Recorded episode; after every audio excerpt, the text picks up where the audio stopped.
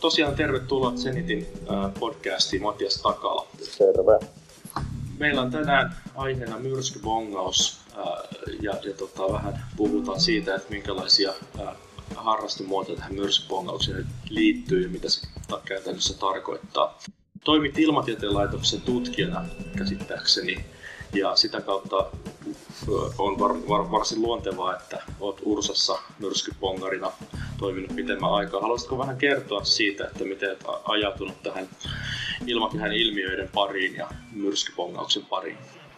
No siinä mielessä mä oon nyt oikeastaan niin ollut alun perin tähtiharrastaja, että olin, olin jo ihan pikkupoikana, kävin isän kanssa tähtiä katsomassa tähtinäytöksissä ja innostuin sitten siitä. Olin lukioaikaa myös niin kuin vedin tähtinäytöksiä ja tavallaan tuo avaruus oli niin semmoinen aihe, mikä kiinnosti sitten jopa niin paljon, että tähän niin nykyisenkin ammattiin on päätynyt ja, ja tavallaan noin myrskyt on ollut, ollut siinä niin kuin silleen ehkä sivujuonteena ja ilmakehäilmiöt mukana, mutta niin kuin mun harrastus lähti ihan liikkeelle tähti, ihan perinteisestä tähtiharrastusta. Joo. Mikä tota, innoitti sitten loppujen lopuksi tähän ilmatieteen tutkimiseen? No, nuoren miehen. No mä en itse asiassa oikeastaan ole meteorologi, että mä oon tuolta TKKlta valmistunut pääaineena avaruustekniikka ja mun niin tämä työnkuva täällä ilmatieteen laitoksellakin on, on satelliittidatan vastaanotto ja sitten myös kaukokartoitus on, niin kuin, mistä mä sitten varsinaisesti tutkimusta teen. Ja... Aivan, joo. Kyllä, kyllä. Tota, haluaisitko lyhyesti kertoa siitä, että miten myrskypongarit on Ursan sisällä organisoitunut, että on ilmeisesti jaosto olemassa, minkälaista toimintaa siellä on? No, myrskypongausjaosto nyt on ollut oikeastaan niin kuin näistä Ursan jaostoista yksi aktiivisimpia toiminnassa ja tosin nyt on niin lähinnä virallinen toiminta on tässä viime vuosina keskittynyt enemmän näihin tapaamisiin, että, että jaosto on kyllä tehnyt tiiviisti yhteistyötä ilmatieteen laitoksen kanssa, mutta ja tekee edelleenkin, mutta ehkä se niin kuin, avoimen datan saapuminen sitten muutti tätä yhteistyön laatua jonkin verran. No, minkälaisia tapahtumia jaostolla on? Onko jotain vuosittaisia perinteitä, mihin no, voisi näin syksylläkin osallistua? No se meidän perinnehän on tämä syystapaaminen, joka on niin kuin, yleensä se on ollut lokakuun viimeinen viikonloppu, mutta nyt sitten yleisestä toiveesta sitä on aikaistettu kuukauden verran, eli se on nyt tässä tänä vuonna syyskuun viimeisenä viikonloppuna. Joo, onko se tuolla Artjärven? Joo, me ollaan, me ollaan ta- siellä Artjärven havaintokeskuksessa niin kokoonnuttu yleensä. Joo, minkä tyyppistä ohjelmaa siellä on? Puheenvuoroja ja on vai, vai luentoja?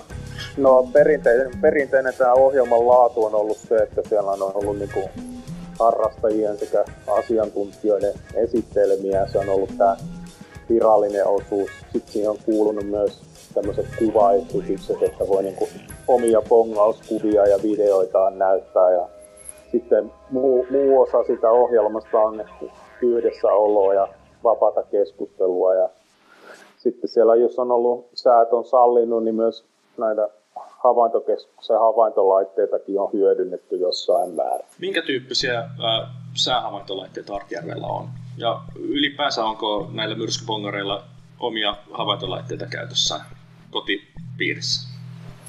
Ähm, no Artjärvellä on, on jaostolla on salama paikan niin, ja sitten on tällaisen Blitzortun järjestelmän paikkanin yksikkö, että se ero tässä nyt on ehkä se, että tämä Voltekin paikan, niin, niin se, se on niin kuin yksittäinen laite ja sitten tämä Blitzortung vastaan otin yksikkö toimii tällaisena niin kuin osana verkostoa, jossa sitten paikannetaan aika tarkastikin nämä salamaiskut. Ja sen lisäksi siellä on niin kuin sään liittyvää havaintolaitteistoa, niin on myös Ursan sääasema ja sitten on tuollainen niin All Sky ja sääkamera myöskin.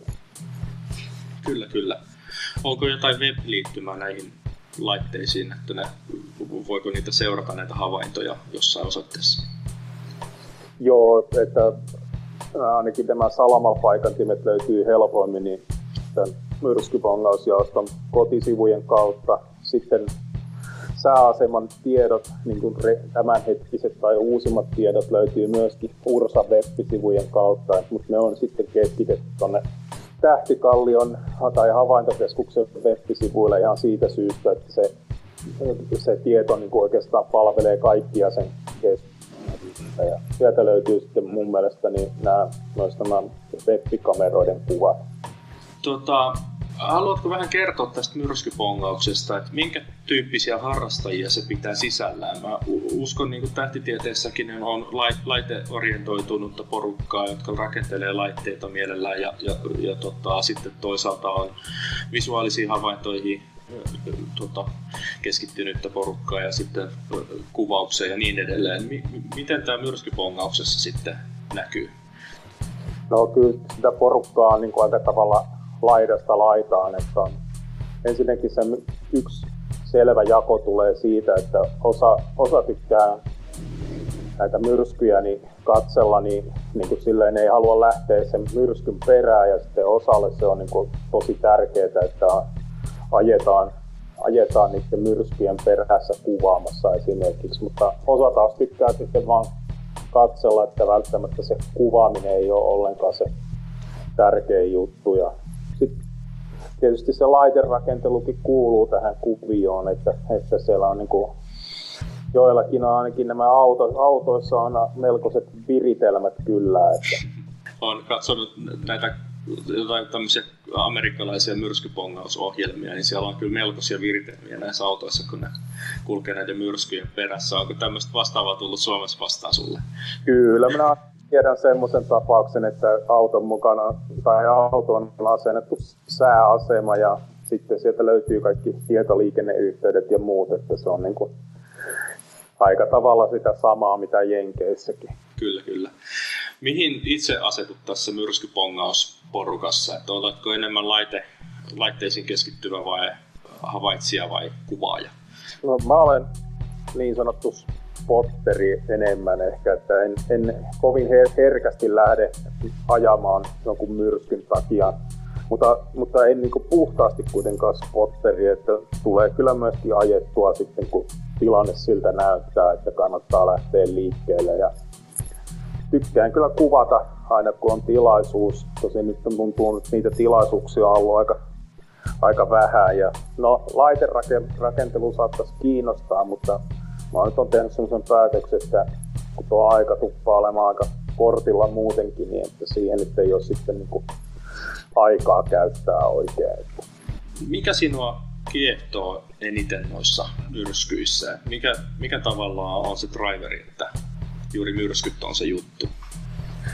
No omalla kohdalla niin yleensäkin niin kuin luonto ja luontoharrastus on aika tärkeää ja kyllä siinä niin kuin myrskyissä se on semmoinen Suomessa tämä luonto on siinä mielessä, voisiko nyt sanoa tylsää, että täältä puuttuu aika paljon semmoisia ääriilmiöitä, niin kyllä tuommoinen kunnon ukkosmyrsky, niin siinä on just semmoista luonnon kesyttämätöntä raivoa.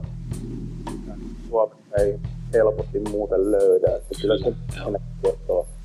Miten tota, kun esimerkiksi puhutaan haloista, niin, niin tota, kaikki tuntee sateenkaaret hyvinkin, vaikka niiden esiintymistiheys on hirvittävän paljon pienempi kuin halojen esiintymistiheys.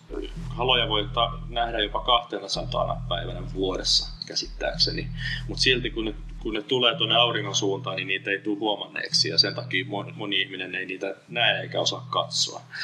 Mutta mikä näiden myrskyjen frekvenssi Suomessa on, eli kuinka, kuinka monena ker- päivänä tai yönä vuodessa voi kohdata kunnon myrskyn Suomessa?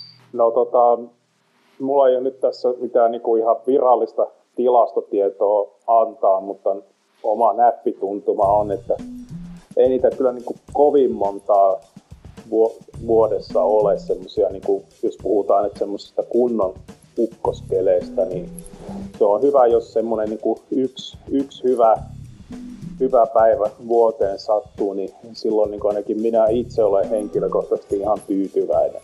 Joo. Pitääkö se tota, paikkaansa tämä mun kokemus, kun mä oon tuolla Alpeilla jonkun verran viettänyt aikaa ja siellä välillä kehkeytyy ihan todella massiivisia myrskyjä. Tuntuu, että niissä on ihan toisella tavalla energiaa liikkeellä kuin Suomen myrskyissä. onko tässä niin kuin maantieteellä jotain tekemistä tähän niin kuin tavallaan energisyyteen siihen, kuinka massiivisiksi myrskyt syntyy?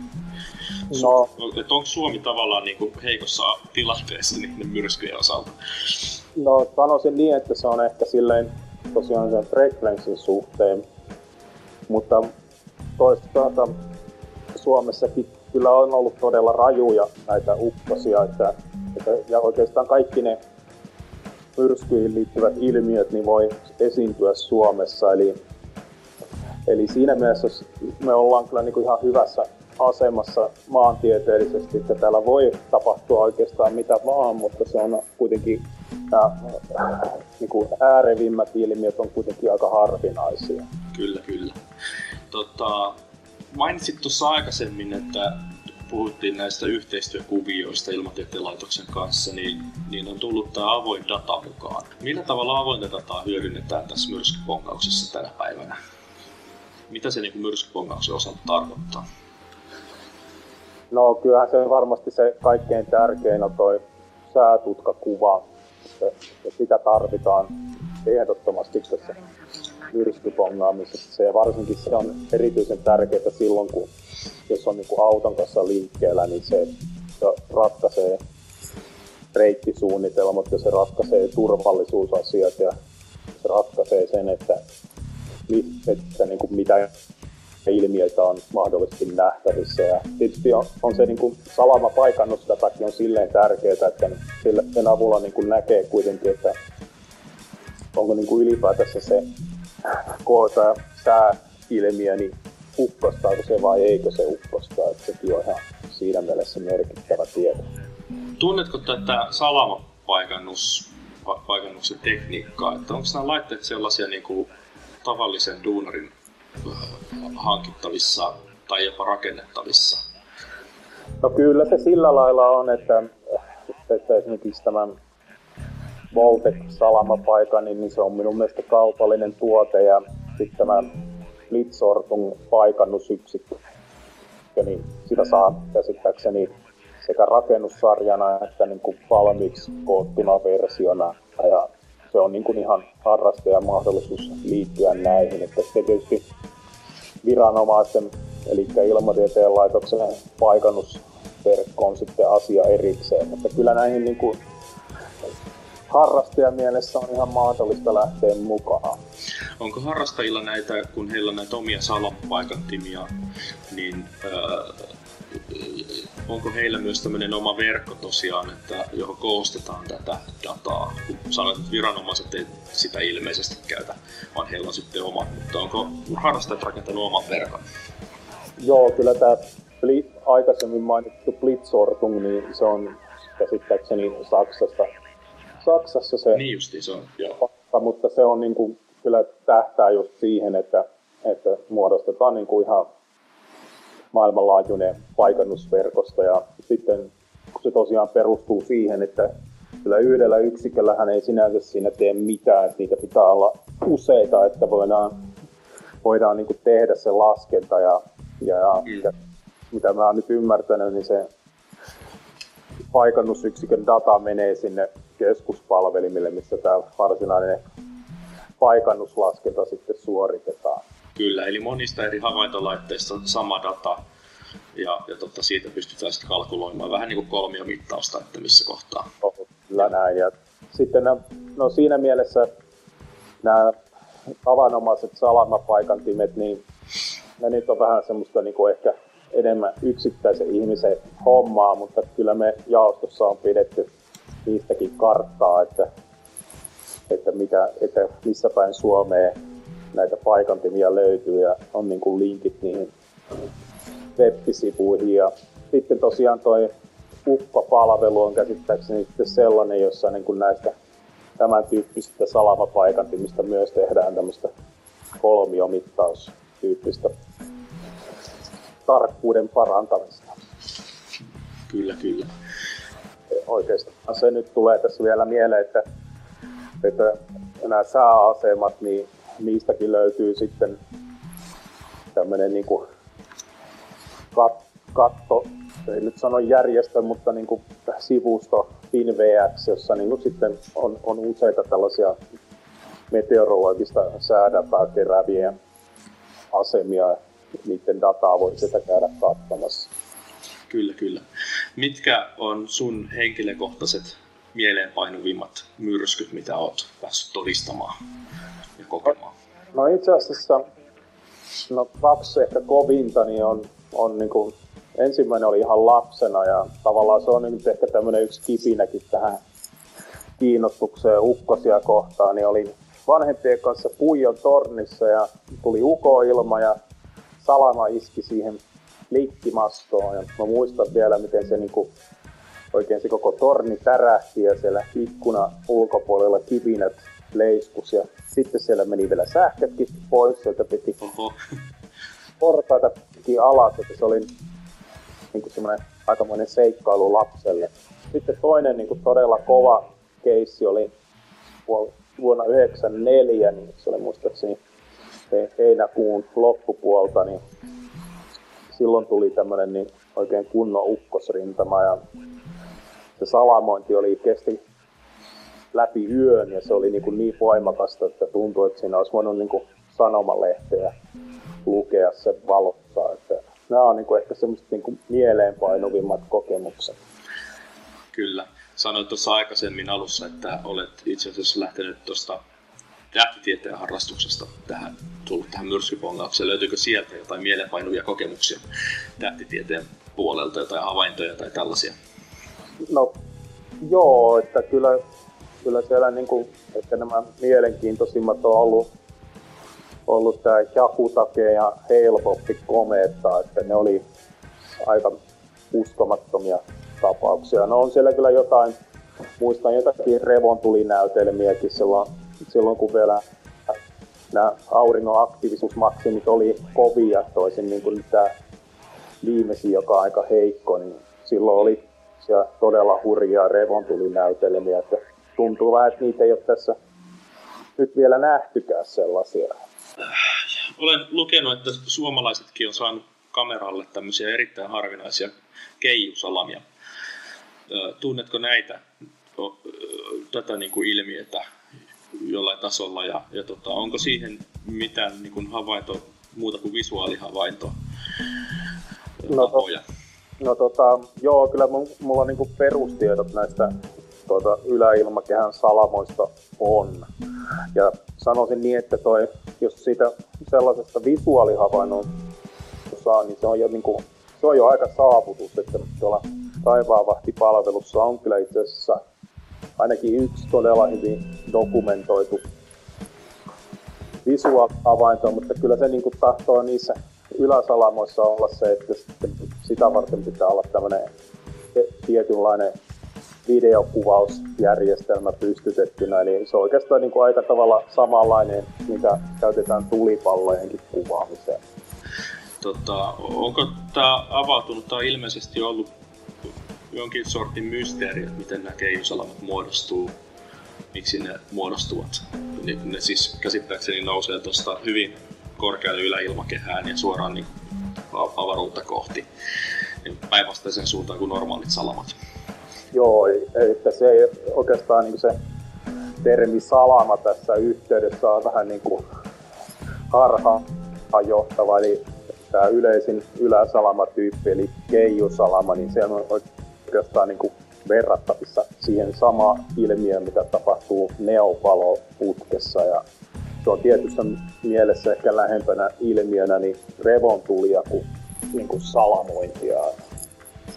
Mutta, silleen, mutta näitähän on, niin kuin, tämä on niin kuin aika tuore asia, että olikohan se niin, että kah- vuonna 1989 on ensimmäinen yläsalama kuvattu. No nyt, nyt niitä kyllä kuvataan niin kuin ihan rutiininomaisesti ja tulee järjestelmäkamerallakin kuvia. Tosin Suomessa tuntuu, että se vielä odottaa kuvaamistaan järjestelmäkameralla se ensimmäinen yläsalama. Ja...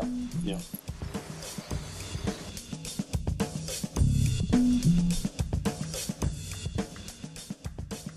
Että jos tähän laitepuoleen mennään vielä, niin, niin, niin no, salamakuvaaminen on sitten se niin kuin, tavallaan semmoinen oma taiteenlajinsa kanssa ja nyt aika moni käyttää nykyään tällaista salamatrikkeriä, eli, eli se on varsinkin päiväsaikaan, niin on kyllä aika hankala saada sitä salamaa vangittua siihen kennolle, niin sitten käytetään näitä tiettyjä laitteita, jotka tunnistaa sen ensimmäisen välähdyksen ja laukaisee kameraa ja sitten toivotaan, että sinne tulisi niinku se sama salamakanavan muita välähdyksiä, niin Joo. sitten kennolle. Että, että Suomessa kuitenkin rompit ja tornadot sen verran harvinaisia, että, että kun Yhdysvalloissa toi pääpaino myrskypongaamisessa tuntuu olevan sen tornadon näkemisessä ja kuvaamisessa, niin ehkä täällä, täällä Suomessa nämä salamat on se mielenkiintoisin kuvauskohde. Kyllä, kyllä. Osaatko vielä arvioida tähän loppuun, että kuinka paljon meillä on myrskypongauksen harrastajia Suomessa? Me kaikki ollaan tavallaan myrskypongaajia, kun se kohdalle sattuu, mutta ihan, ihan Ursan piirissä. No, Ursan piirissä. No tässä on tietysti sekin pidettävä mielessä, että aika moni on harrastaa myrskypongausta, että ei ole sitten niinku suoraan Ursan kanssa tekemisissäkään, että ehkä toi taivaanvahti antaa nyt sitten osviittaa, että kyllä siellä niin kuin useampi sata ainakin on mun mielestä ollut erillistä havaitsijaa, jotka on myrskyilmiöstä jättänyt havaintoja, että, että ehkä se aktiivisin porukka on semmoinen satakunta tai alle niin kuin Ursan piirissä. Kyllä, kyllä. Tosiaan kiitän paljon tästä haastattelusta ja toivotaan isoja myrskyjä tälle syksylle. No to, tässä itse asiassa nyt viikonloppuna saattaisi olla mahdollisuuksia ainakin jonkinnäköiseen ukkoseen, että katsotaan miten käy. Kyllä, ja tosiaan sitten tässä on syyskuun, oliko se viimeinen viikonloppu, on tämä myrskypongareiden tapaaminen Joo. siellä Artjärvellä, ja siitä löytyy lisätietoa sieltä jaosta myrskypongauksen jaoston sivuilta. Kyllä, että itse asiassa siellä ei ole tällä hetkellä vielä tästä siellä sivulla mainintaa, että Tämä on niin tiedotettu sähköpostillistan kautta, mutta kunhan mä saan nyt ton ohjelma tuosta kasaan, niin sitten tulee tarkemmat tiedot kyllä sitten. Hyvä homma. Kiitos paljon. Joo, kiitos.